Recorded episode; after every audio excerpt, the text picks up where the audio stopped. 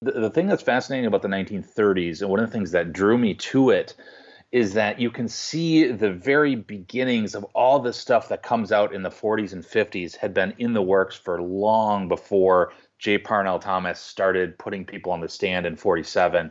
This this stuff was going on already in the 30s. The the tensions were were already tight and the ideology was was already driving a lot of this.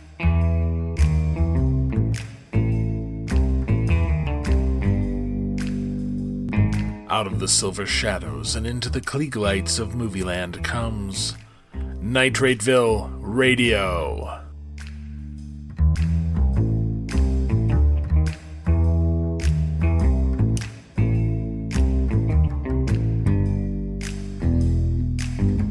This is Michael Gebert in Chicago with Nitrateville Radio, the podcast that talks to people doing cool stuff in the world of vintage film.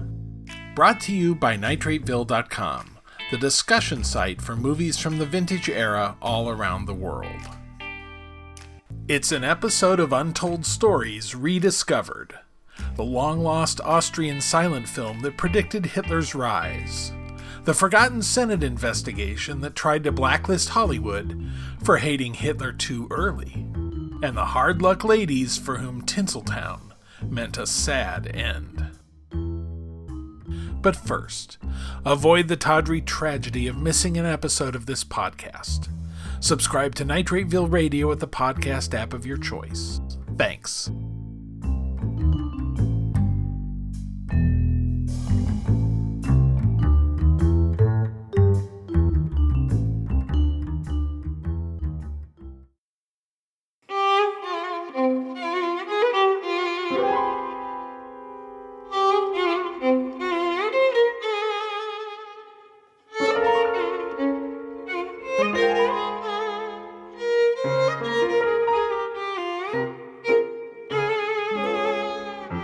Title alone is ominous Die Stadt ohne Juden, The City Without Jews.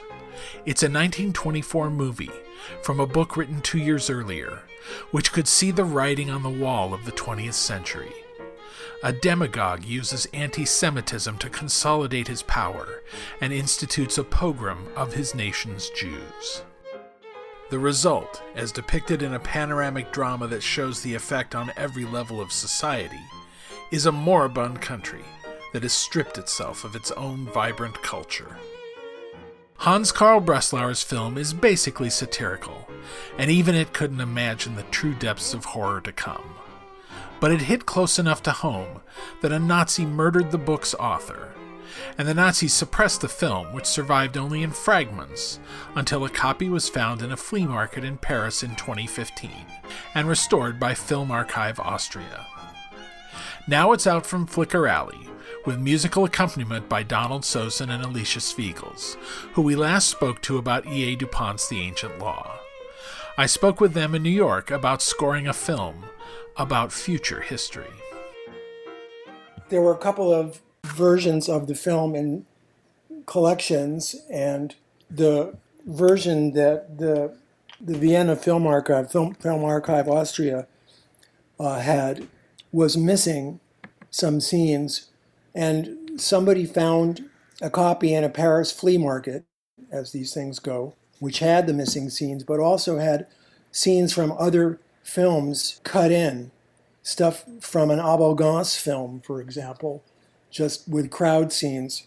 And so all of that material had to be gone through and edited and looking at original uh, source material to find out what was the most authentic version to actually work on and restore.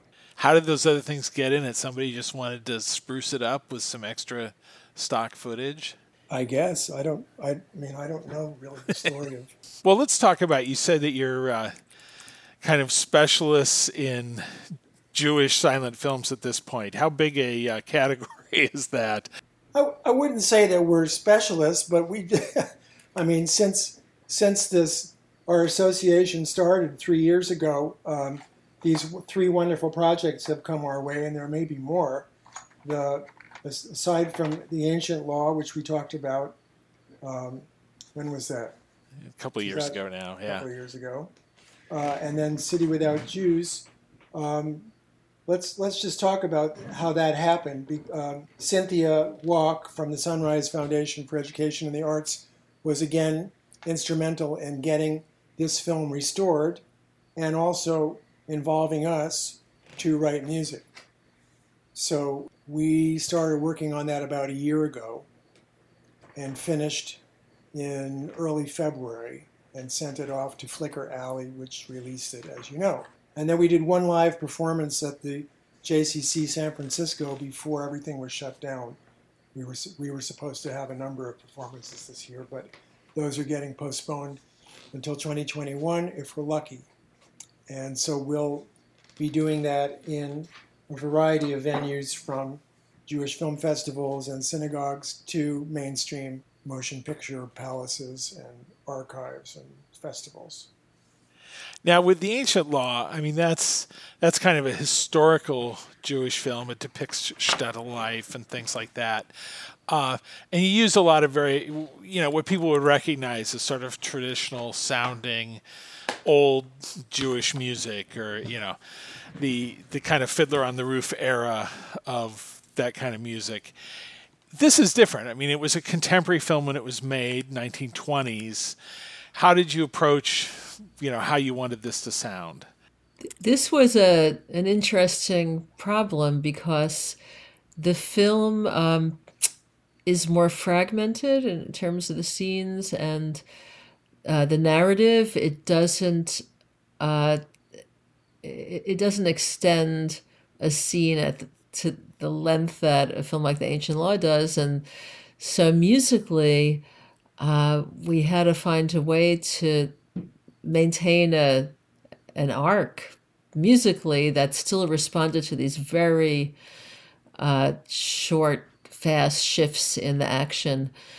Uh, and that was sort of the essential problematic. Uh, in terms of the the feel of the music, there is, you're right, there is a lot more kind of contemporary or modern classical art music feeling to it, uh, and less of the kind of wall to wall traditional Yiddish klezmer music that we had in, in the ancient law.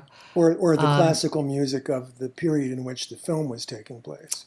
Right, it, the the kind of mid nineteenth century Viennese classical music tradition, waltzes and Beethoven and Beethoven esque music from the in the ancient law in, in the city without Jews. It was more the music of the time. The the time is contemporary with, as you said, when the film takes place, and so the sound you know which Donnie brings to it with his uh, piano compositions was much more early 20th century.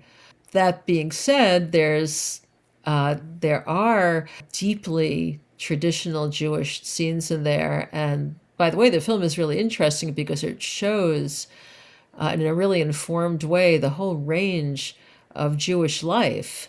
It isn't just a simple monochromatic, these are the Jews. it, it shows the whole range from assimilated to completely, you know, orthodox. And um, that left room to bring in some really deeply traditional Jewish sounds. And so, for example, I played something which I based on cantorial music um, for the exile scenes.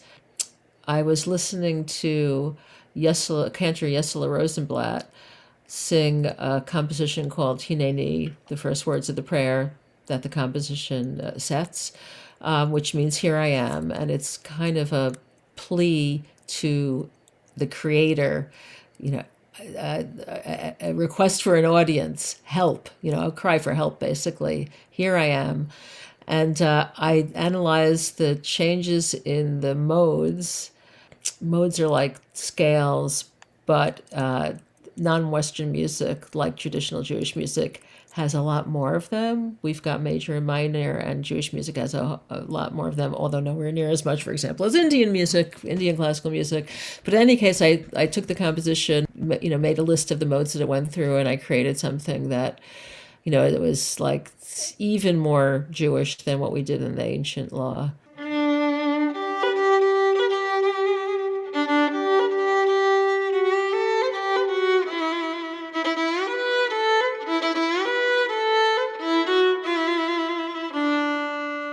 And Donna, you, uh, you did stuff which was like, you know, intensely modernist and.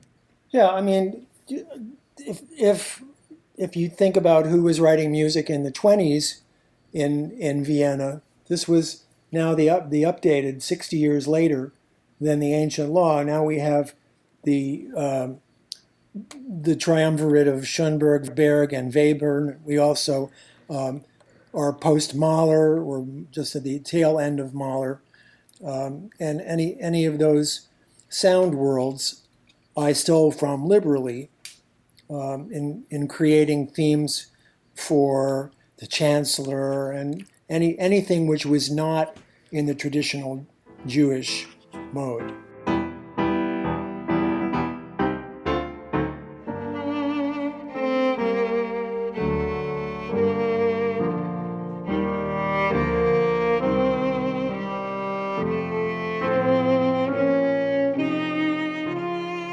Well, yeah, one of the points of the film is that what you lose by expelling the Jews is your popular culture or your culture in general. There's so much of what's music, fashion, theater, all those things in this movie. There's a very funny scene where uh, they basically go to burlap bags for fashion because there are no uh, Jews right. doing doing high fashion anymore. Right. Um, so yeah, how do you how do you portray the contemporary music being essentially Jewish music? I didn't uh, that distinction. That that's yeah that that's a. I think that might be too broad okay. to be actually accurate because um, contemporary music, like the the jazzy scene, is African American music. Yeah, yeah, true, true. You know. But if you listen to Q number twenty five, which which takes place in in the fashion in the okay the fashion house and in the bakery or the the cafe, it's just it's salon music. It's not Jewish music per se. The Jews were part of the you know part of the culture.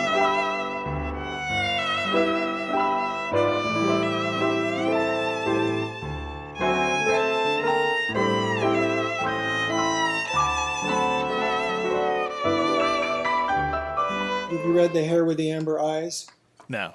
Uh, you got to read that book, man. It's just an unbelievable history of how the, the Jews were part of Europe, France, Ukraine, Vienna, and and they were, you know, in, in Poland, a third of the population was Jewish in Warsaw, for example.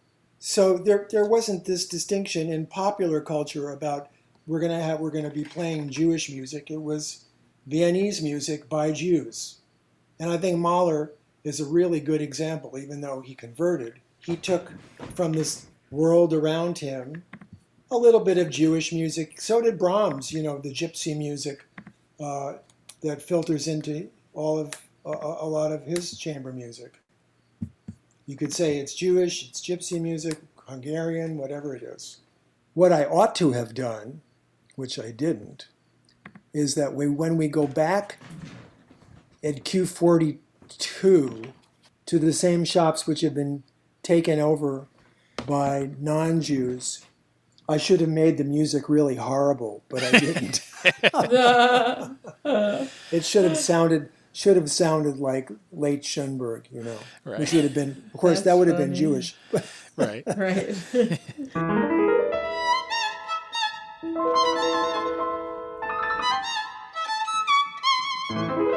Well, so any other parts that there was particular inspiration for what you chose to score? Oh, the whole, the whole thing, beginning to end. There were, um, I need the spreadsheet because we just composed music to a whole other. right. we're, we're, I don't want to mix them another up. film. We're we're just looking at the film, you know, the way composers and and music directors do, and say, what do we need here? What would work here? Let's try this. Let's try this. Here's Alicia writes themes. I like themes. Uh, I, I, write themes, and, and we we say, okay, here's the chancellor's theme. Some of this was improvised in the studio and then worked on afterwards. Some of it was done on paper and then recorded.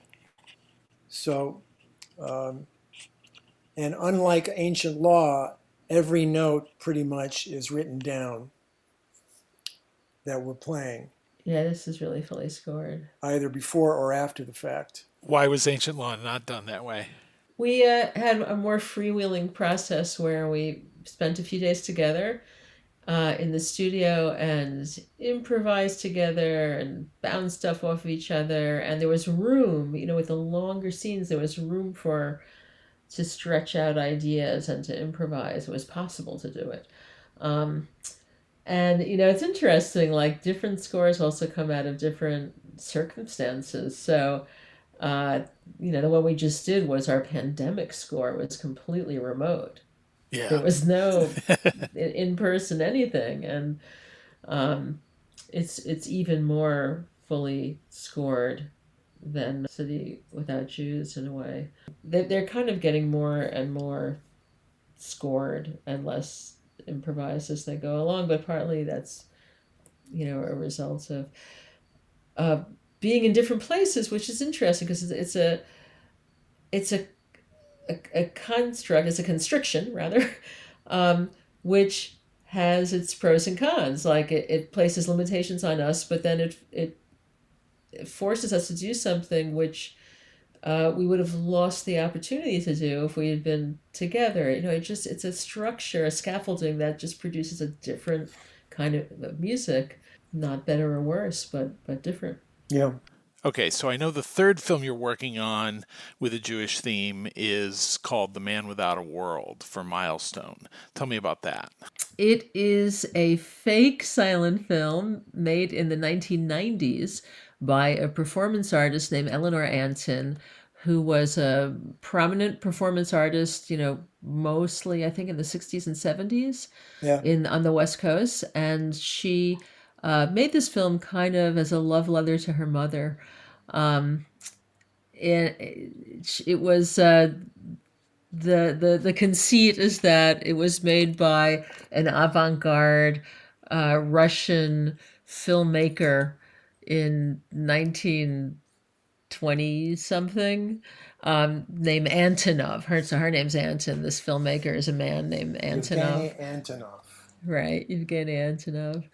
And uh, that he was supposed to make something sentimental, but he's so political he couldn't help himself, and he did something kind of more avant-garde. And um, so it's it was super fun, you know, to write music for this pretend silent film, which was done so well. You know, it has so many of the conventions of silent film in it, and it's clever and fun and funny and And horrifying. um, and horrifying.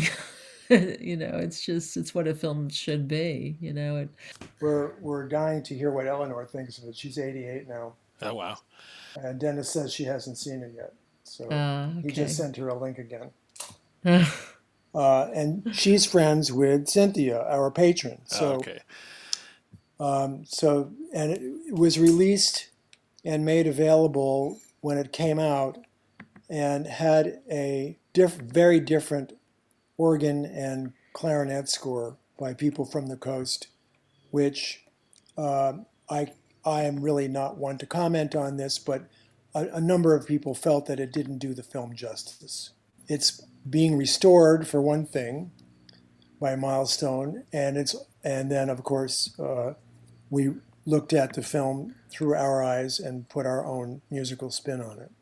And so, how do you score a faux Soviet silent with faux Soviet silent music, or With with fake music. it wasn't actual music, but an incredible simulation. We just kind of hummed. We hummed and went. You know, it's it's interesting that the film has satiric elements to it, but in the end, I think it seemed to us it was too much to satirize something which is already a satire of something else in a way. It was like like it was better to just sink into the conceit of the film and and you know do it in a way earnestly. So without talking about it, unconsciously made a decision that the thing was that it was this uh, artifact? production of the ear an artifact of the early 20th century, and that there, this uh, you know avant-garde filmmaker was involved. and and not to add another layer of meta meta meta by commenting on you know in a way that goes against what go- is happening in the film or so forth and so forth so we rode the waves of the film the the uh, the sad the horrifying the um, comic the affectionate and so forth um, and we had so much fun with it donnie you should talk about the music which you wrote which was gorgeous. I mean, the parts well, I mean, he wrote for the violin were like there, over the this, moon. Part part of I mean, for, yes. First, just to to reiterate what Alicia said, we we put ourselves in the in the place of being composers in the twenties and writing music that could have been performed and played at the time the film supposedly came out. The COVID situation put a different spin on it in terms of our working procedure because um, we haven't seen each other since uh, February now, and we had to write all this music. And so uh, we were sending files back and forth and saying, What do you think of this? What do you think of that? And I wrote stuff, Alicia wrote an enormous amount of wonderful klezmer tunes. And then I would write other other music and then took all of these jigsaw puzzle pieces and said let's put this here let's put this here and Donnie developed took some of my tunes and then developed them. You know, like a, a he did compositional things with them, which took them way beyond you know the simple klezmer melodies that they started out right as. just not not just creating piano parts but taking the themes and and making them into extended pieces changing their structure changing the motifs in in different ways and i, I should just as an aside we um debuted the uh, live performance of City Without Jews, and this is before it was the same score was released on DVD. Like in the moments, the midnight moments before the lockdown. So that was our premiere. We were supposed to spend the spring touring, you know, both films, and boom, that was the last time we saw each other. It was right before we went into hiding from the virus.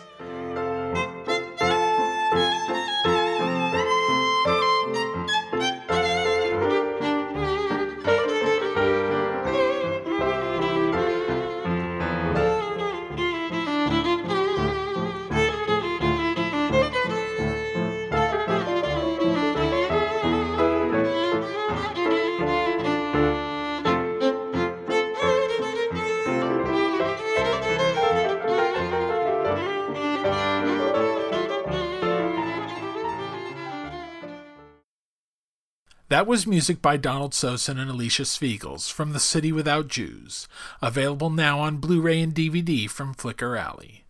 A link will be in the show post at nitrateville.com. Are you a member of the Communist Party? Or have you ever been a member of the Communist Party? It's unfortunate and tragic that I have to teach this committee the That's basic principles of Americanism. That's not the question. The question is, have you ever been a member of the Communist Party? I'm framing my answer in the only way in which any American citizen can frame his then you denied, question then you, invades his, absolutely invades Then you right. denied, you, you refuse to answer that question. Is that correct? That was John Howard Lawson, one of the Hollywood Ten, in front of the House Un American Activities Committee in 1947. Everybody knows about HUAC, which investigated and led to the blacklisting of Hollywood stars and other movie figures in the late 1940s. But relatively few know about HUAC's origins investigating other kinds of foreign influence, left and right, before World War II. And even fewer, it seems safe to say, know about the first congressional hearings to investigate Hollywood in 1941, conducted not in the House but the United States Senate, and devoted not to ferreting out pro communist leanings, but anti fascist ones. Why would anybody be against being against fascism? Because isolationist senators believed that the producers of films about the Nazis, like The Mortal Storm, Confessions of a Nazi Spy, and Foreign Correspondent, were trying to drag America into another European war. Chris Yogerst, assistant professor of communication at the University of Wisconsin Milwaukee, and the author of From the Headlines to Hollywood The Birth and Boom of Warner Brothers, tells the story of this first attempt to investigate Hollywood's political views in his book Hollywood Hates Hitler Jew baiting, anti Nazism, and the Senate investigation into warmongering in motion pictures, just published by the University of Mississippi Press. So this book is really about a particular Senate hearing in 1941, but as Hollywood would say, it's a story many years in the making. So it really goes back to, I mean, the moment Hitler came to power in Germany, there were efforts on both sides to influence public opinion in Los Angeles and Hollywood. So yeah, tell me about that. Yeah, there, there definitely was um, a lot in the making, and not just not just with Hollywood movies, but also with just the American culture. Um, you know, this goes all the way back. Really really to World War One. Um, and and some of the some a lot of the veterans you know frustrated about that war and once the Great Depression hits and you've got a lot of issues with um, you know veterans looking for their benefits and not getting them and you have this frustration towards uh, their government there you have the financial implications of the Great Depression that are incredibly widespread um, but you also have the influx of a lot of pro Nazi activity in the United States and really all over the United States, uh, from LA to New York. And this is un- understandably on the radar of the Hollywood moguls, a lot of, you know, many of whom are European immigrants. Um, but a lot of other people started to notice this stuff as well. And that, that really started to uh, stoke the embers uh, of, of this underlying um, political tension uh, that was going on. And we saw a lot of groups pop up. You have the Friends of New Germany, the German American Bund, the America First Committee. In all these groups, would eventually the Silver Shirts. Did I mention them? Uh, there's so many of them. Uh, they they would ultimately, by the end of the decade, all be suspected, if not proven, of being pro-Nazi front groups. And uh, at the same time, there's a group that acts as kind of a, I, I guess you'd say like uh, some of the groups about racism in the South, you know, were like keeping an eye on what was going on, reporting to authorities, things like that. Oh, the Hollywood Anti-Nazi League. Yeah, yeah, definitely. They they were a, a lot of historians have referred to them as really a group that came together to uh, really bridge what, what they called the Popular Front at the time, which was this this group of a lot of disparate political beliefs that all kind of came together to oppose Nazism for very different reasons. And um, yeah, like, there's a like lot of what? interest. Not that there aren't plenty of choices, but right. right, yeah. Why would you oppose the Nazis? Um, oh yeah, you had the communists that, that would go at it because they saw them as a threat, right? I mean, you have this long history of, you know, by the late 30s, early 40s, you know, Russia was, you know, against the Nazis and then for the Nazis and against the Nazis, and you have, you know, the Hitler's or the, um, yeah, the Stalin, uh, Hitler Pact and all this, and by the late 30s, the the communists in the Hollywood Anti-Nazi League started to uh, or people started to bow out of it because they started to re- you know they they didn't want to oppose uh, the Nazi Party uh, because Stalin started to oppose them less. So that started to create issues on the ground floor of that because they were no longer united against Hitler. Um, and that's why I think you saw some of these other groups come to prominence that were uh, seemingly front, you know, Friends of New Germany being a really big one, and the America First Committee under under the guise of patriotism, there was a lot of um, deep-seated, uh, you know, some, some would say straightforward anti-Semitism, but definitely xenophobia, where there's this fear of the other, this fear of um, immigrants and what they, you know, are doing to our country. Um, you know, it's, it's it's kind of interesting saying that now. It's like history is so cyclical. Same conversations. Now, in terms of the studios, I mean, Warner Brothers is really at the front of this in that they left the German market very early on. I think 34 or something like that. Yeah, 33 34. Yeah, they bailed out. They actually had one of their one of their people running a, a studio over there that was assaulted by some of Hitler's folks, and they pulled out immediately. Um, and other studios followed suit slowly um, you know that that's been a point of discussion with historians the last decade. Really, you know, what, what do we make of that? and uh, there's been some good books written about that. And you know, Warner Brothers, it makes perfect sense because they were the studio that really wore their ideology on their sleeve, and they were not afraid to say, "Here's where we stand. Here's here's the line we're drawing." Where the other studios were a little more weary, even though if they had that same ideological line, they were, you know, they put their box office first, and they're like, "Well, let's how can we do this intelligently without losing money?" Where Warner Brothers, their their idea was, "We don't care if we lose money. We're not selling to Nazis." Yeah, and it's interesting. I mean, the the studios are are definitely even when they're kind of taking it on for a long time they're careful about it. I mean, I always think of the example of the life of Emile Zola is clearly about the yep. Dreyfus case, which is clearly about anti-Semitism. At the same time, there's only one point in the movie where you see any reference to Dreyfus being Jewish, and mm-hmm. that's written on like a document. No one ever says it. Same right. thing with like They Won't Forget, which is about the Leo Frank case in Atlanta, and the fact that Leo Frank was was Jewish is partly why he wound up being, you know, portrayed as a criminal and ultimately lynched when he was almost certainly in- innocent. Uh, again, no reference to his Jewishness at all in the film. So they were kind of expecting the audience to fill in those gaps and resisting yes. saying it outright. Very, very much, and there were there were strictures and they work around as well. I mean, you had the production code, which they had to be careful with after 34, um, in August of 34, I believe, when that was finally implemented where there were there were strict rules about ridiculing other nations. Um, and and part of the problem there is they you know as much as they wanted to go after Germany and Nazis, that fell under this rule of you can't ridicule other nat- nations.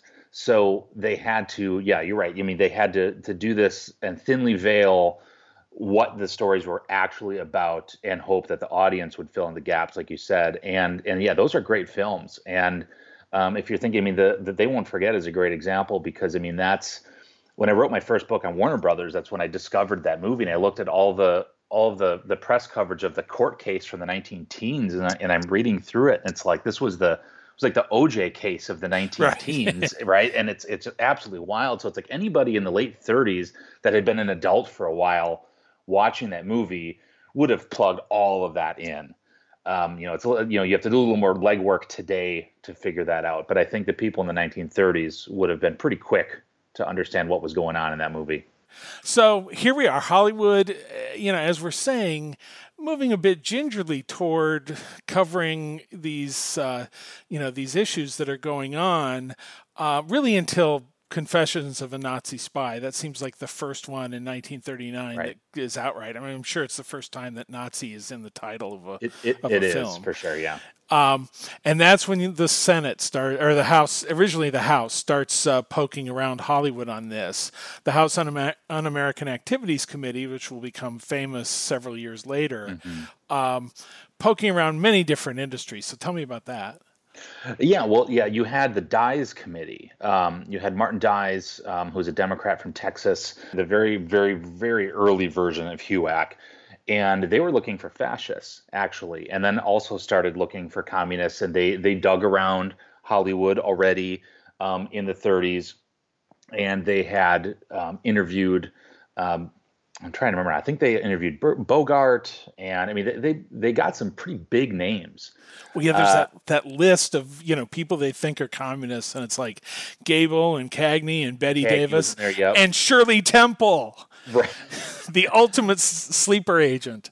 Well, and that's what's funny. That's one of the things that I, I mentioned in the book is like one of the things pointed out was that you know, and when with all these very real front groups for Nazis the the Shirley Temple clubs were also figured as as this as as a actually well, it's a communist, but I mean as a, as a front organization for you know a, a different ideology, and it's like really really Shirley Temple, huh? wow, yeah, yeah. Like you said, what sleeper. Oh wow, yeah, and it's just, but I mean, you can see the, the thing that's fascinating about the 1930s, and one of the things that drew me to it is that you can see the very beginnings of all the stuff that comes out in the 40s and 50s had been in the works for long before J. Parnell Thomas started putting people on the stand in 47. Um, this this stuff was going on already in the 30s. The the tensions were were already tight, um, and the ideology was was already driving a lot of this, and the, the fear was was everywhere. One of the things I'm I'm always interested in um, is fear of popular culture. Yeah, and um, you know, I, I when you look at like censorship, which I did a little bit with my first book on Warner Brothers, and I looked at, I mean, they, you know, they, their early 30s films are pre-code movies, where you know some of the films that irked the the wannabe censors uh, more than anybody else. They're gangster films and things like that, and they're they're they're um, sexy comedies and and musicals and all of that. And uh, I, I started thinking about this really like throughout you know the entire century. And I, I, think part of it is i mean i was in high school when columbine happened and i remember when everybody was uh, in the news was going after you know this music and this video game and this movie. And i was thinking you know this is all the same stuff my friends and i are into and we're not violent. Um, and i feel like that's stuck with me. And I, I look at the fear of popular culture throughout history in kind of maybe a similar defensive way.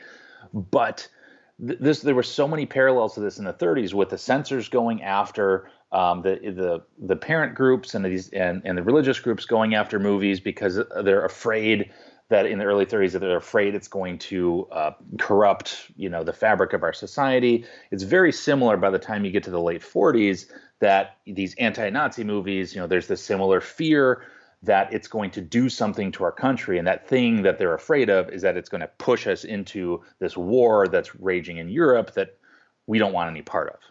Well, and there's an interesting point about isolationism. I mean, in theory, isolationism should be a legitimate point of view. That's a European right. war. What do we need to get into it? But it always sullies itself by bringing in an anti Semitic aspect to it. Exactly. Uh, it seems almost inevitable. Um, and that's certainly what we see in these hearings is that, you know, pretty soon there's whiffs of sneaky Jews going around plotting against America, you know, to borrow from Philip Roth. Uh, yep. you know, exactly. It just, it can't help itself, it seems like. Uh, you're right. I mean, and I think for a lot of people, it was, it was a legitimate point of view for a while. Um, you know when when you look at the history of isolationism and coming out of World War One and what it did to the economy, what it did to the vets, there's legitimate arguments for it. But but you're right, this eventually gets co-opted into something else, and that's why I start my book. And w- there's two major figures that I really I, I, I use in the beginning of my beginning of my book to set the stage for what the 1930s look like, and it's Alvin York and Charles Lindbergh. And you've got these two national, international heroes.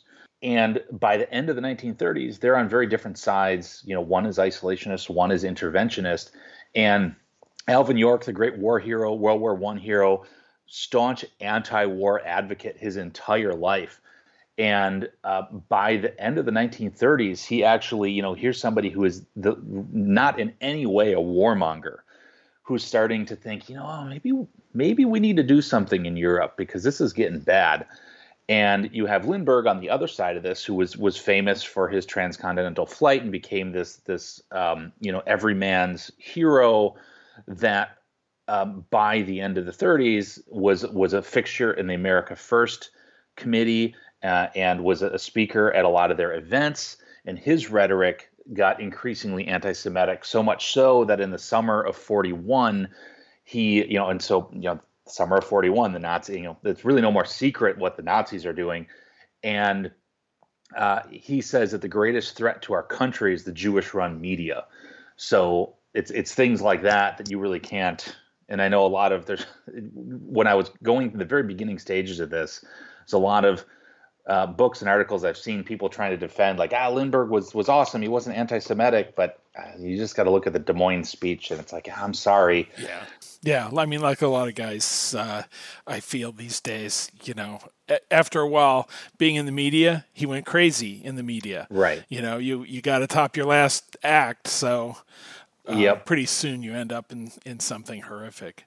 Um, all right. Well, let's talk about this uh, the Senate committee under a senator named Gerald Nye um, that wound up, you know, taking the headlines through most of 1941, although eventually overshadowed by other events.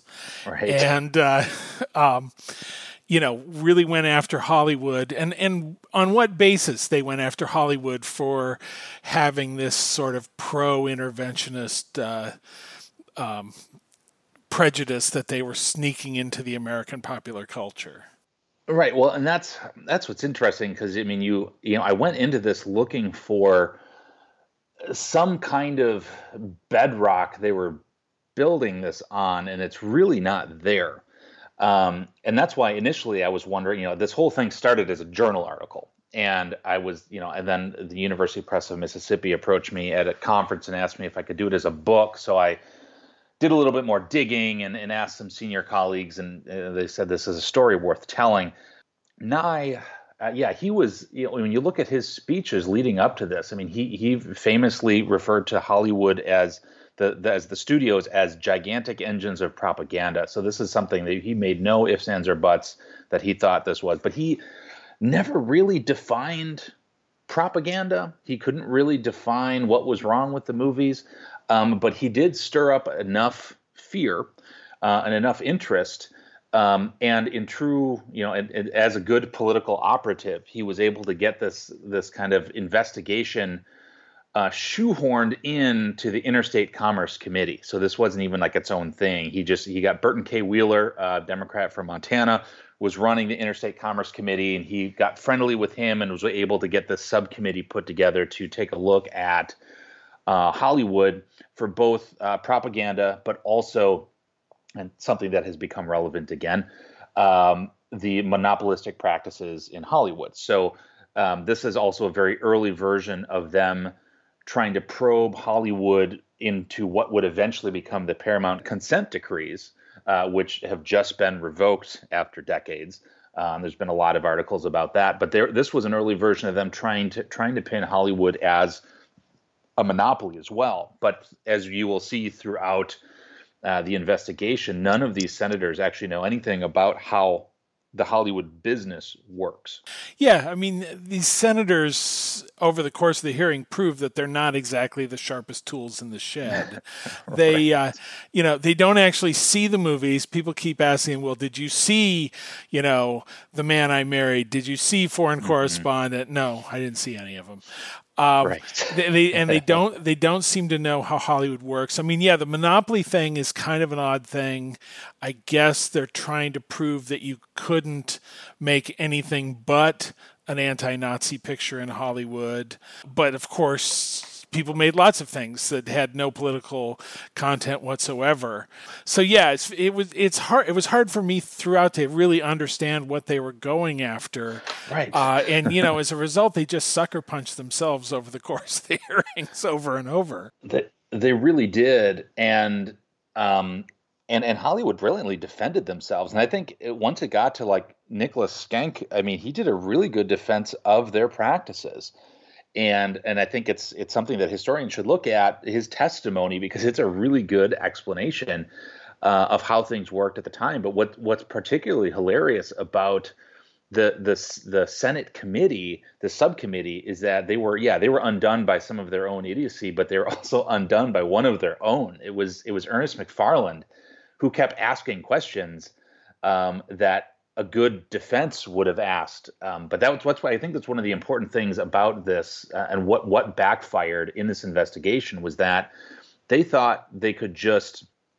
build on this fear and steamroll Hollywood. And when Hollywood got Wendell Willkie, a former presidential candidate, to defend them, um, they muzzled him because this, of course, this wasn't like a traditional court case. So they said, you know, you can't cross-examine everybody, but you can be in the room uh, Ernest McFarland, who was a lawyer himself from Arizona and a junior senator that they put on there just to kind of fill space. They thought he would just be quiet and just kind of follow along. Um, being a good lawyer, he started asking all these questions and and ask actually asking Nye like what what makes this propagandistic? What is propaganda? Like and like you said before, have you seen The Man I Married? Have you seen all these movies? Um, because he came at it honestly. He's his response is I don't I don't know a lot about movies, so can you help me out fill in some of these gaps? And they couldn't even do it. Well, let's talk about some of the people who they called up. Um, let's start with uh, John T. Flynn. Who was he? Flynn is an interesting, and somebody that I'm still, you know, putting this book together. I, you know, I've I learned so much, you know, enough about him to to try to contextualize him in this. But this is somebody that I did not expect to continue being on my mind after I wrote the book. So Flynn, Flynn, you know, I keep thinking, you know, I keep seeing things in the news today, and I keep thinking of Flynn. You know, anytime like Roger Stone comes up, or some of these people, you know, these these fixers, these kind of behind the scenes operators um, that aren't necessarily politicians, but they seem to want be the ones that have all the connections. He's one of those kinds of guys, and he's the one that, as the investigation comes out, when when Senator Nye would say, "Well, you know, I got I got good information from you know trusted people." Flynn is one of his trusted contacts who apparently has connections in Hollywood. I, obviously, those connections are not very good, but Flynn is, is basically he's a journalist. He's very much even ide- he identifies himself as a propagandist in the hearings, um, where where McFarland then hammers him like, well, you only you know don't like propaganda, you disagree with them. Uh, but he's a journalist. He's written some books. He was chairman of, uh, and at the time of, of this hearing, he was the chairman, I think, of the New York division of the America First Committee. So he was plugged into all of that. Yeah, they put him up thinking he would he would drop uh, some bombshells, and yeah, yeah, he really didn't. yeah. Now another one, and I just heard of this character not too long ago, but I guess he was a big deal in his day. It's Jimmie Fidler. He was a gossip columnist yes. on par with like Hedda Hopper and Louella Parsons. Pretty obviously someone who could be bought, but at the same time, yep. somebody that, you know, liked to really spill the dirt, to, you know, a little more. Uh, someone who's more feared by the industry as a whole than maybe Parsons and Hopper would, just because he was ready to go there with the dirt. So, yeah. what did they bring him in to find out? He, that's yeah, it's a great description of him. Yeah, he was very much a, you know a gossip monger, somebody who was feared. I, I, agree. I think he was very much, and I didn't know much about him until I did this research either. Um, but you, but you're right. This is somebody who I, I get the feeling that he was miffed that his acting career never took off because he he tried to get into acting, then he was a press agent, and then he got into into the media, and then he just hammered Hollywood for the rest of his life. Um, kind of similar to uh, Billy Wilkerson trying to get into wanted to be a studio mogul. That didn't happen, so he created the Hollywood Reporter to hammer Hollywood. Interestingly, they wanted to bring Wilkerson in, and they never did, and that would have been some interesting fireworks. Um, but Fidler, yeah, he he had a, a history of hammering Hollywood. Um, but he so they thought he would have all this dirt and again he just didn't he didn't have it. And they they ended up discussing uh, uh, so, some of the dirt actually that fell back on him in, in terms of you know, this potentially being bought um, you know how you would you know the problems with how he would review films um, and the issues the studios had with with how he reviewed them. I mean kind of an early you know one two three four star kind of a thing. I think he called them bells um, and he also was a bit of a conflict of interest. He owned stock in some of the studios as well. Yeah. So a lot of this came out. So it, it, just really it all backfired on him, and he tried really hard to defend himself and his platform. Um, but it just it did not work. I, I, suspect that Shirley Temple got to him and silenced him. But uh, uh, all right, so then we get yeah, as you said, Nick, Nicholas Schenck uh, testifies. At first, he kind of, I felt like his testimony seemed a bit befuddled in that they're asking him about, you know, which studios he has control over, mm-hmm. and he has these interlocking directorships or whatever. Uh, and he kind of he, he, seemed disingenuous about not really knowing what his own for sure control was. But he eventually, you know, as you say, I mean, really gives a vivid picture of how Hollywood works and why it doesn't work to just get across points, you know, specific political points of view. I was surprised when I started reading his testimony because it's it's kind of all over the place, and he see yeah. At first, it almost does seem like he doesn't know what he's talking about, but at the same time, they're asking him really vague questions. And here's the guy. So I mean, to clarify, he was the president of Loew's um, which you know you had MGM, and it was just the biggest mammoth uh, in the studio system of the day. So he was overseeing tons of companies, tons of you know side production companies, all this kind of stuff. So when he couldn't name them off verbatim, some of the senators thought, "Aha, we got you! You know, you don't even know what you're doing." Um, but these are the things he he's not running the day to day of. But he once it got into um, the discussion of monopoly and competition, he could speak in great detail about his days running theaters and theater chains and, and working with them and, and discussing how competition works and the star making process. E- even with even with studios owning theaters, the majority of the studios still didn't own a lot of theaters. It was mostly, I think, with Paramount. They seemed kind of befuddled by that, where they kind of undid. You know, they they the senator set up this this picture of Hollywood as being this kind of behind closed doors monopoly, and the way Schenck described it, it's all, it was almost like they had no idea, and he, you know, and they had learned all of this for the first time.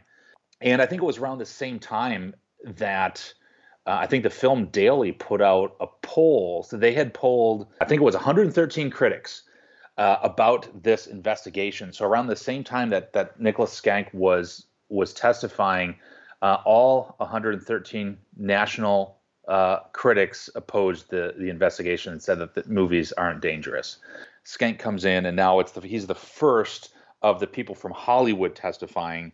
Um, so it really couldn't have been timed better from the Film Daily to put this out nationally. That look, even the critics are you know that are you know, the, the, it's their job to watch all these films. They're saying we don't need to be afraid of these things. Yeah, and that's um, I think one of the things that that kind of put the uh, the committee on the run by that point is just the media was so hostile to it, and I think they generally accepted Hollywood's idea that if you know you can boss the movies around, next it'll be books and newspapers and mm-hmm. that they should you know the movies should have the same rights as these other things. And the movies in turn i mean one of the the failures that they made was going after so many movies that were based on existing material. So you could say well you know this is from a story that was in the saturday yep. evening post. Are you going to shut down the saturday evening post? Right. So you're right. I mean they uh, yeah, and that came up, started to come up a lot. Like, why don't you go after the source material, right? I mean, like the Mortal Storm, we mentioned that before, right? That's based on a book. Um, and when Harry Warner comes out, you know, he talks about how you know Confessions of a Nazi Spy that was a real thing that happened that the FBI got into. It was a court case, and it's like they just, as they did for that whole decade or so, they were ripping from the headlines.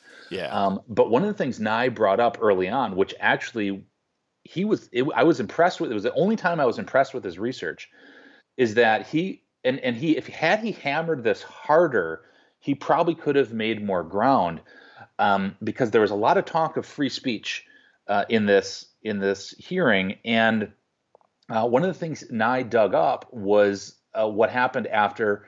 Um, Birth of a Nation came out in 1915, and how it was found um, in the Mutual versus Ohio case that movies were not protected free speech. So he and, and he mentions it, and then lets it go. And I think if he hammered that harder, he actually could have. I mean, I'm glad he didn't because I'm, I, you know, I didn't want to see him get any more credit. But that was actually really a really smart play that he didn't push uh, harder, um, because with all the all the talk of, uh, like I said before, all the talk of freedom of speech, um, that that was actually he was actually correct there.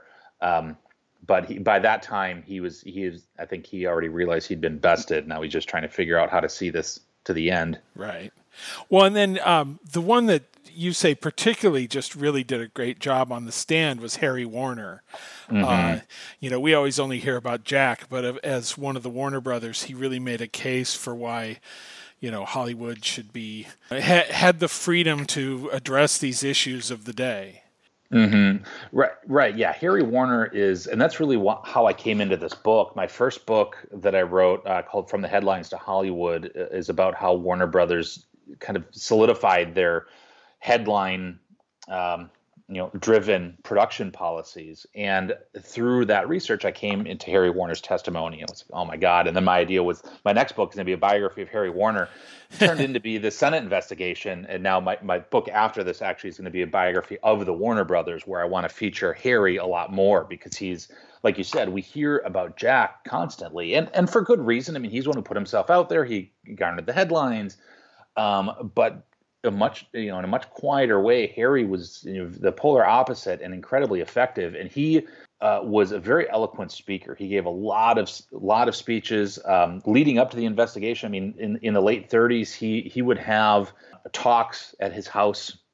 Um, there, there was a book uh, written uh, called Common Ground about how you know different religions can find common ground. Um, in this you know political polar politically polarized climate. And he had a bunch of studio bosses and major players in Hollywood over to his house just to talk about it.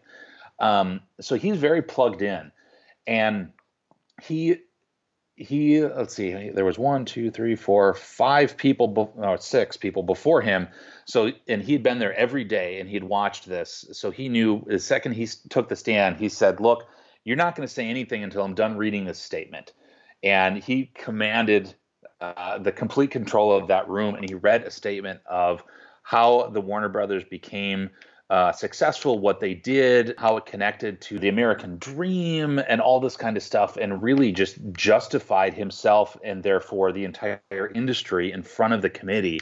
And and the best thing about that, one of my favorite things from this whole investigation is that he pulls out a, a, a, a note that they got after Confessions of a Nazi Spy came out, and he said, "Here's something we got from Gerald Nye." uh, after the movie came out, and you told us how much you loved the movie.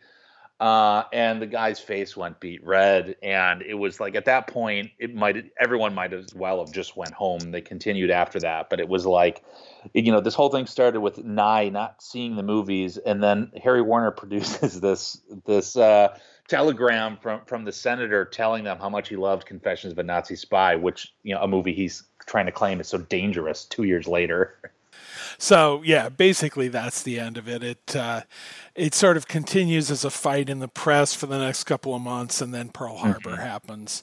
And at that point, it's interesting to me. Hollywood kind of reverses its position entirely. I mean, after saying that they were, you know, they were led by the popularity of this material, people were reading Mortal Storm, so we made a movie about right. out of it. Now they're they're fully on board with, you know, it's our job to influence the public to, you know, understand the war effort and and support it and all of that. So everybody's on it on the other side by the end of yeah, this thing. It, it's amazing how much everything switched. I mean, yeah, you have Pearl Harbor and then you have, you know, the Office of War Information creates the Bureau of Motion Pictures and now um, this is a whole a whole nother thing. But um, you know, it's it's it's it's surprising, but on another level, it's not because you had one of the things that also plays a, a, factor here in this in the ideological tensions leading up to the investigation, just in the culture at large, the American culture, uh, was uh, FDR and his, some of his policies and, and why they were divisive. And, and the thing that I kept coming back to was his lend lease bill. And by the late 1930s, after Kristallnacht, right, the night of broken glass, once it was in the news that uh, Nazis were raiding Jewish homes and they were taking away their businesses and all this kind of stuff. Uh, FDR was able to put in uh, this bill that basically said we, we can give Great Britain uh, all the aid possible except for boots on the ground. So we'll, we will give them weaponry, we will give them planes, we will give them everything we can except for people. That was it was also pretty divisive. This is this is where the isolation, you know, it was once that came through, the isolationist and interventionist tension notched up again. It was a smart way to do it, saying here we we recognize what's going on over there, uh, and we want to help, but we also understand that there are people here that don't want us in a conflict. So here's what we can do. But of course, by the time Pearl Harbor happens, that completely changes everybody's mind. I mean, it's you know in, in this this day and age, you know, we can compare it to.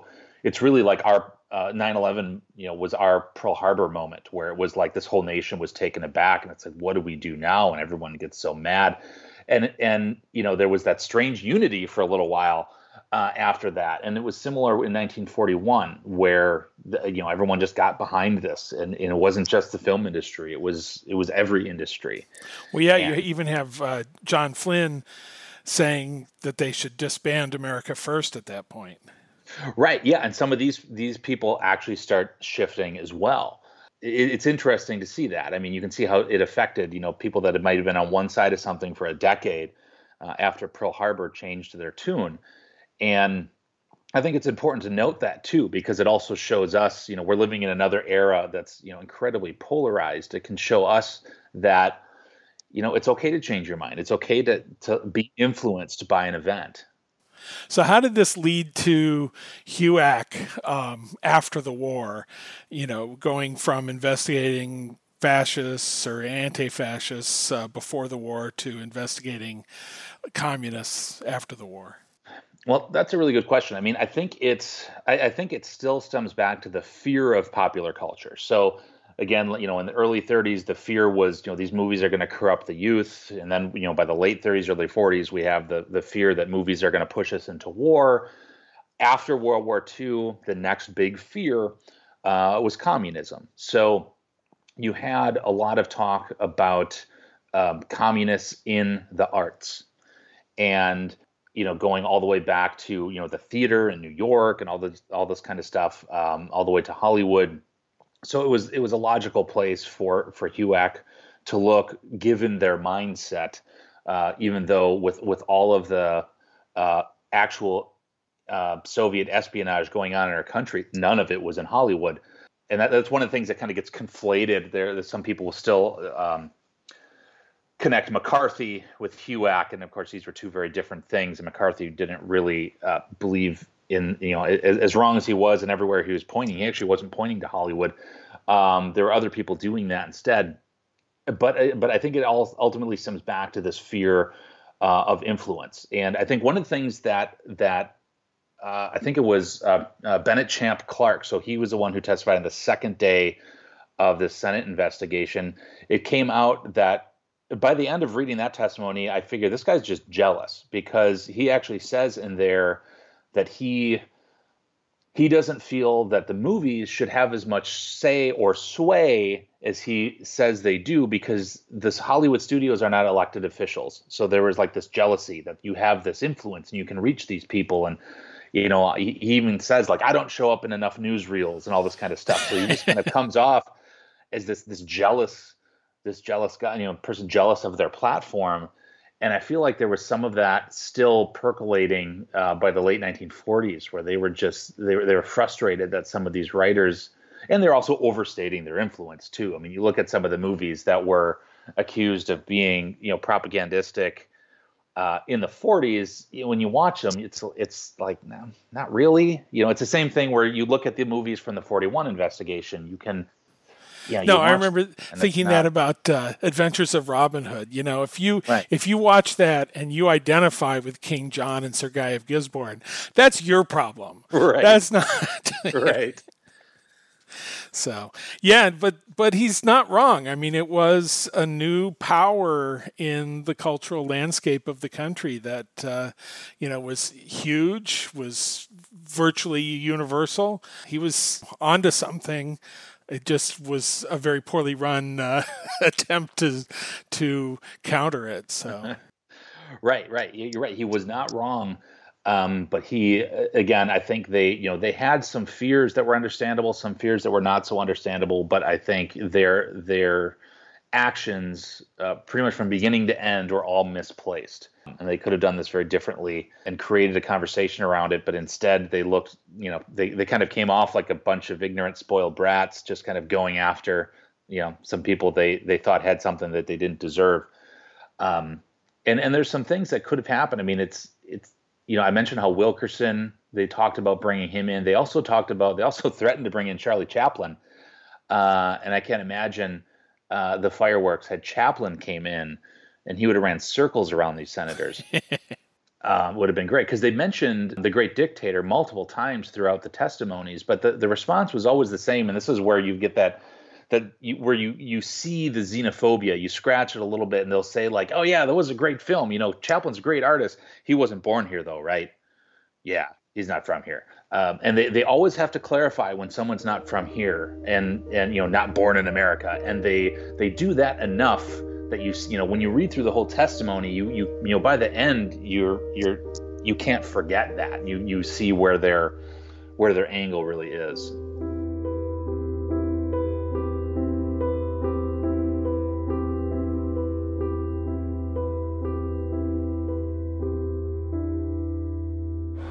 we have seen the American motion picture become foremost in all the world.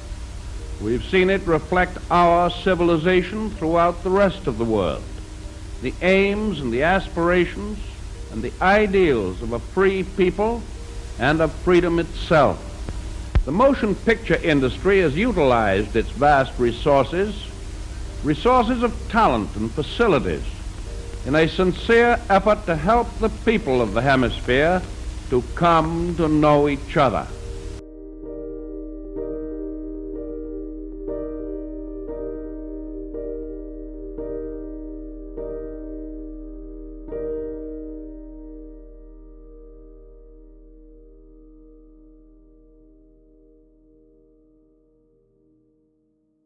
Hollywood Hates Hitler Jew Baiting, Anti Nazism, and the Senate Investigation into Warmongering in Motion Pictures by Chris Yogerst is out now from the University of Mississippi Press.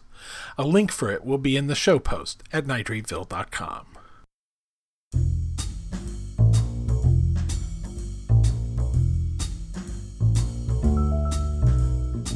We have an inexhaustible hunger for the fantasy that movie actors sell on the screen and we seem to have an equal hunger for the reality behind the fantasy. Laura Wagner writes book reviews and career articles for classic images and films of the Golden Age. And often, they're happy stories of people who found satisfaction in their careers, marriages, and lives. And then, there are those who didn't. 23 stories of sad ends in Hollywood are told in her new book, Hollywood's Hard Luck Ladies, 23 actresses who suffered early deaths, accidents, missteps, illnesses, and tragedies, which came out earlier this year from McFarland. She was also the subject of a tribute in September's Classic Images, marking 25 years of contributing to the magazine. I spoke with Laura Wagner recently in New York. September will be my 25th year wow, with Classic Images, which is pretty scary. It's half my life. Yeah. I started off writing articles, and then in 2001, I became book reviewer, uh, taking over for Anthony Slide, which was very daunting. And I don't believe I've ever taken over for him because you know he was he's a scholar. I'm not a scholar. You know, I'm a movie fan that became a writer, basically. Um, and I have several columns. Uh, I have Overlooked in Hollywood in Films of the Golden Age. I have the call sheet in Classic Images. I have Character Corner in Classic Images. I write about obscure actors and actresses, which is basically what Hollywood Hard Luck Ladies is. Right, and that's what I associate you with, particularly these life stories of people who are not famous. They might have one or two roles of note, uh, but often have stories that don't go particularly well for them. I mean, it's kind of a uh, reminder of how Hollywood, you know, what the reality of Hollywood is. Well, you know, today I was interviewing um, the son of actress Whitney Bourne. I don't know if you've ever heard of her. No. She had a brief career in the 30s she was in Flight from Glory with Chester Morris. She was a B movie actress, but she was a blue blood. She was a, a socialite that became an actress, and she left for marriage, and she had a very happy life. And I and I commented to uh, her son. I said, if she hadn't left, she would have been, you know, troubled. She would have been an alcoholic. She would have had a terrible life. And he agreed. She was not ambitious. She just she did her little, you know, movies and then she just moved on to the Red Cross. She had a very interesting life. She worked for the Red Cross during World War II and and she she um was a Broadway angel. She did all these different things in her life, Wall Street. And but Hollywood, she left it behind and she was fine. well, this book is about people who are not fine by and large. Um, let's start with the very first one in the book, just to kind of give an example of what this is like. It's Lynn Baggett, who is not particularly well remembered, although it turns out I just watched her in The Mob with Broderick Crawford recently. Um, Very good actress. But what she mainly became known for was being Mrs. Sam Spiegel. Yes, and you know he doesn't come across very well. No. um, when you know, I mean, he he didn't like how she acted, but I mean, this guy was just he was half her, you know, he was so much older than she was, and he had a lot of money. Um, but he helped her become what she became, which was an alcoholic, drug, you know, addicted, troubled person. And he blamed her for the whole thing, but it was, you know, it was it was him too, and he cheated on her, and it's, well, she cheated on him too, but yeah, trying to look at it in her point of view. but um, she just the alcohol was, you know, she was in a car accident where she killed a child, yeah. uh, which did which affected her for the rest of her short life. Um, I she could have been a really good character actress, I think, if she had maybe never met Sam Spiegel. You know, I mean, have you you've seen her in the Abbott Costello movie, The Time of Their Lives, right? Actually, I haven't seen that. I've seen her in DOA and in and the Mob. Well, she's great in DOA. She's also really good in Abbott Costello, the Abbott Costello movie, which is my favorite of the um, of their movies. Yeah, she plays one of the girlfriend of John Shelton. Ah, okay. And uh, that's yeah, John Shelton. Uh, now, now, now you got me confused. oh, of of whatever generic good-looking guy is in the picture. Yeah, there's somebody in there. I've seen it like a million times. I can't even remember what the. Uh, yeah, it is John Shelton. So, um, no, she had she she had a really good um, screen persona, and it uh, didn't help her. Yeah. Right, and as you say, she came to a pretty early end. There's a story where she got caught in her bed. I mean, it just doesn't even make sense, some of these things. Yeah. And they're all in the paper. You know, I love how they say, you know, you've heard this before. Um, you know, uh, back then, you know, in Hollywood, they kept everything out of the paper. No. um, you know, they they protected their their contract players. No, they didn't. And mostly, there there are things in the paper where you go, "Oh my God, really? they put that in there?" Dick Foran tried to choke his wife. What? Right. I mean. Well, I, I, I, think it's worth pointing out that you tell these stories with relish. So, what is it that oh, draws that draws you to I these stories? I feel bad for them. I really do. I am very sympathetic to them. I think. I think because I feel sorry for all of them. Writing this book was a very uh, emotionally draining experience because it was like every day, like a bad story every day just some bad thing happened to these poor ladies and I do feel sorry for them. I mean it is gold, the stuff that I'm writing about. I call it gold, but I do feel bad and I wish it it, it hadn't happened to them, but it did. I'm going to write about it. And at least it's true. You know, I'm not making it up, which you can't make this stuff up. Yeah. I mean, you know, being caught in a bed yeah, yeah. for days and and being sent to the hospital because you're starving, you know, I you can't make that up. I mean, Kenneth Anger could never make this stuff up. Well, yeah, and some of the stories, I mean, I, there were two in particular I thought were interesting because, I mean, basically they were bipolar in an age when you were not diagnosed or treated for that particularly well. You at best you self-medicated with alcohol. And two like that there was mary castle who oh. had the misfortune of looking too much like rita hayworth which made it hard for her to build a star career. And then the other one who i really like and has a, a definite place in film history is mae clarke who of course is in both frankenstein and public enemy as the woman who gets a face full of grapefruit.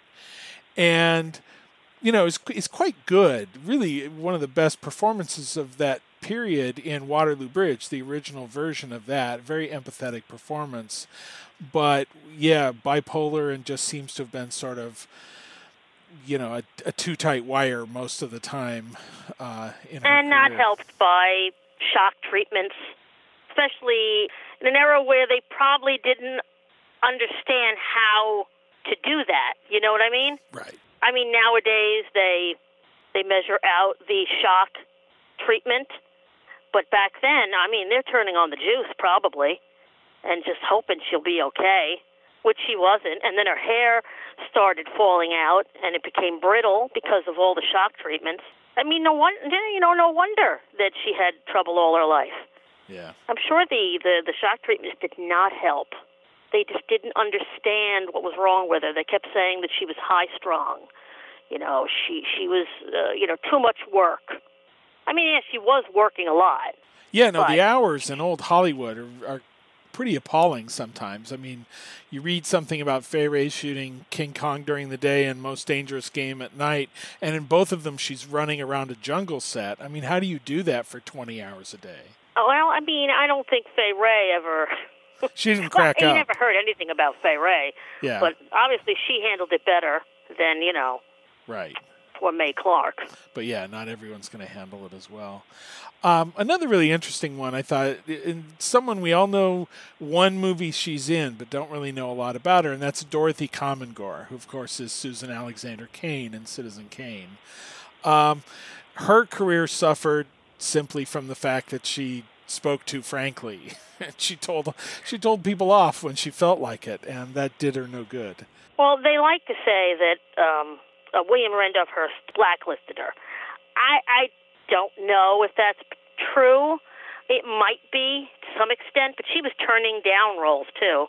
She was a very difficult person. She just I I don't know. She was a she was a B movie actress before that, uh, Citizen Kane, and as Linda Winters, and she should have been glad that she was like getting some kind of you know press because of Citizen Kane, but she decided, no, well, you know, I'm better than these movies that RKO wants me to do, so I'm just going to turn down everything, Yeah. everything, and that does not help you.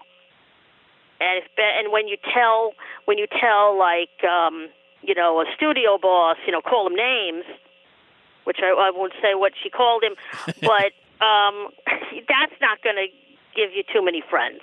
And that was in the 40s. Then the 50s comes around, and she's called a communist when it was really well. I mean, she mm, I don't know if she actually was a communist, but she she had the ideas back then that they thought were communistic. Right. So, and her husbands, again, this seems to be a running theme. The husbands were, you know, using that stuff against her to get the kids away from her. So it was a mess. I mean, she was she was arrested for prostitution, which she said was a setup. I mean, what a life. Yeah. Yeah. And she was a good actress. But she ruined she she ruined it in, I think in the 40s and then it just got worse from there. Right. I mean, there's really nothing that ever truly capitalized on Citizen Kane in her career. So she's she's kind of a one a one movie actress. Although I have actually seen Prison Train, which she made before Kane. I like that So, movie. Yeah, yeah. No, it's it's one of those really low budget Bs that nevertheless has a good reputation. So Well, you know, she did the Hairy Ape. Well, okay, so she turns down all these different roles. Oh, it's not good enough. So she picks the Hairy Ape as her follow-up, and it's a supporting part. They were going to give her all these leads, and they she turns them all down, and then she takes the Hairy Ape. Oh boy. which is I should point out is is Eugene O'Neill and does not have George Zucco as a as a mad scientist in it.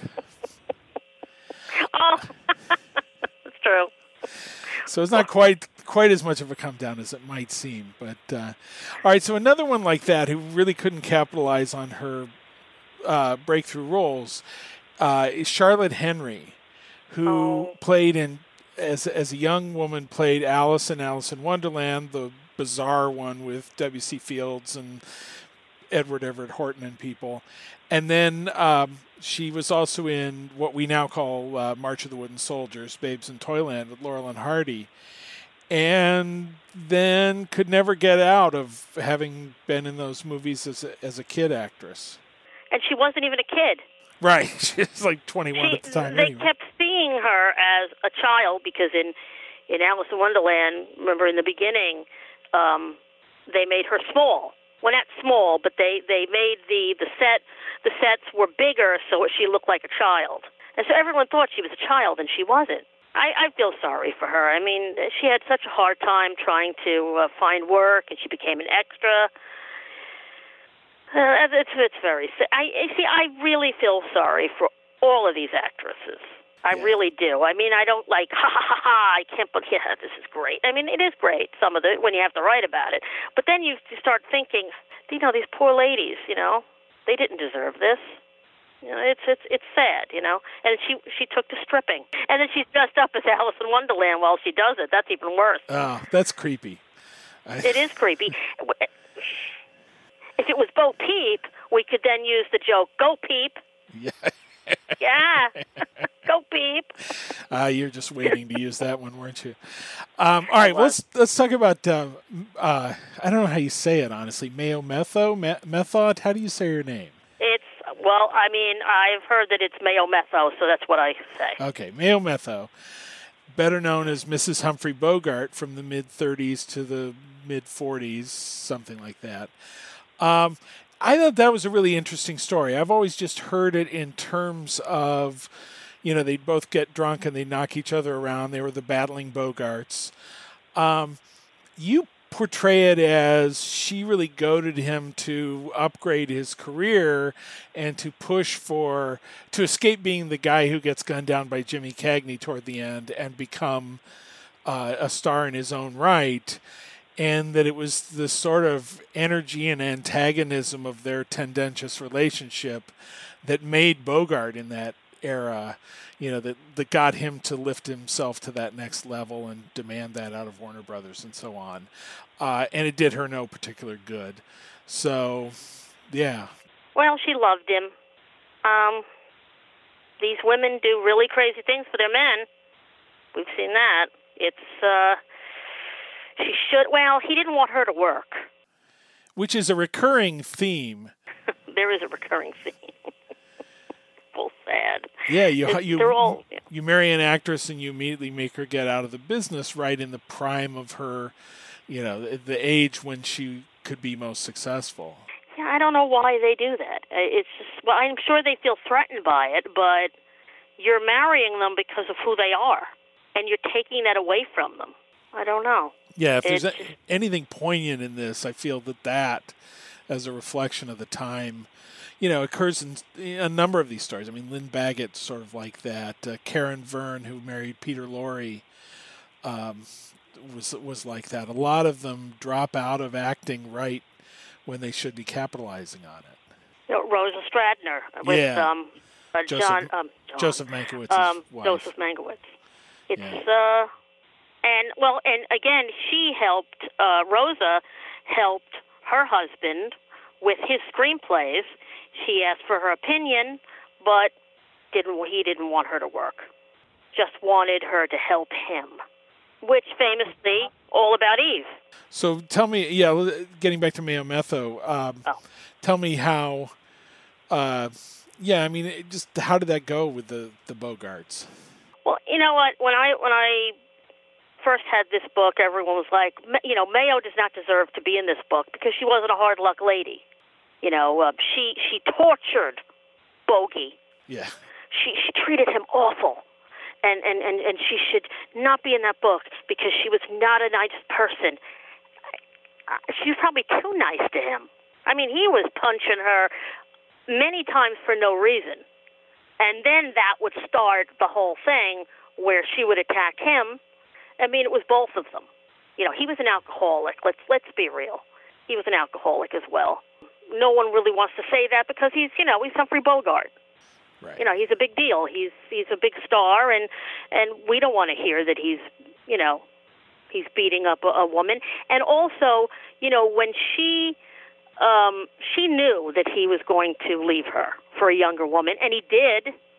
Lauren Bacall and everybody at the time. This was 1944, 45. They were like so in love with Bogey and Bacall that they were like, why doesn't Mayo just divorce him so he can be with his true love? Yeah, That's BS. they really seem to have kind of a who's afraid of Virginia Woolf kind of relationship that had to come to an end at some point. Yeah, well, it had to, I guess. Yeah. It was too hot not to slow down.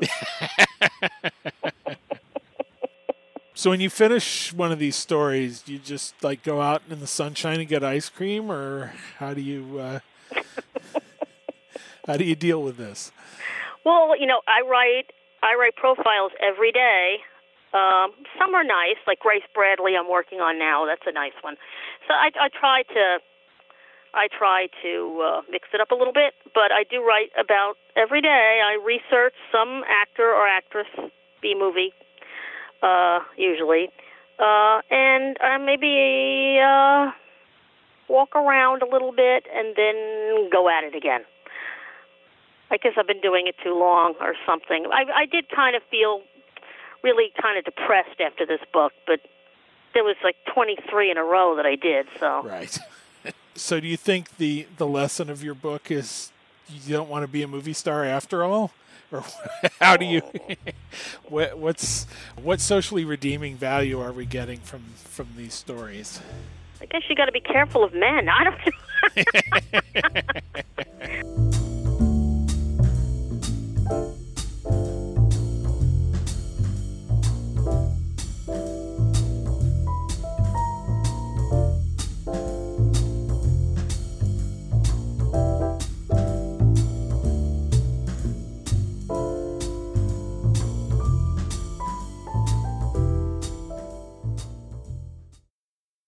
Hollywood's Hard Luck Ladies 23 Actresses Who Suffered Early Deaths, Accidents, Missteps, Illnesses, and Tragedies by Laura Wagner is out now from McFarland. A link will be in the show post at nitrateville.com.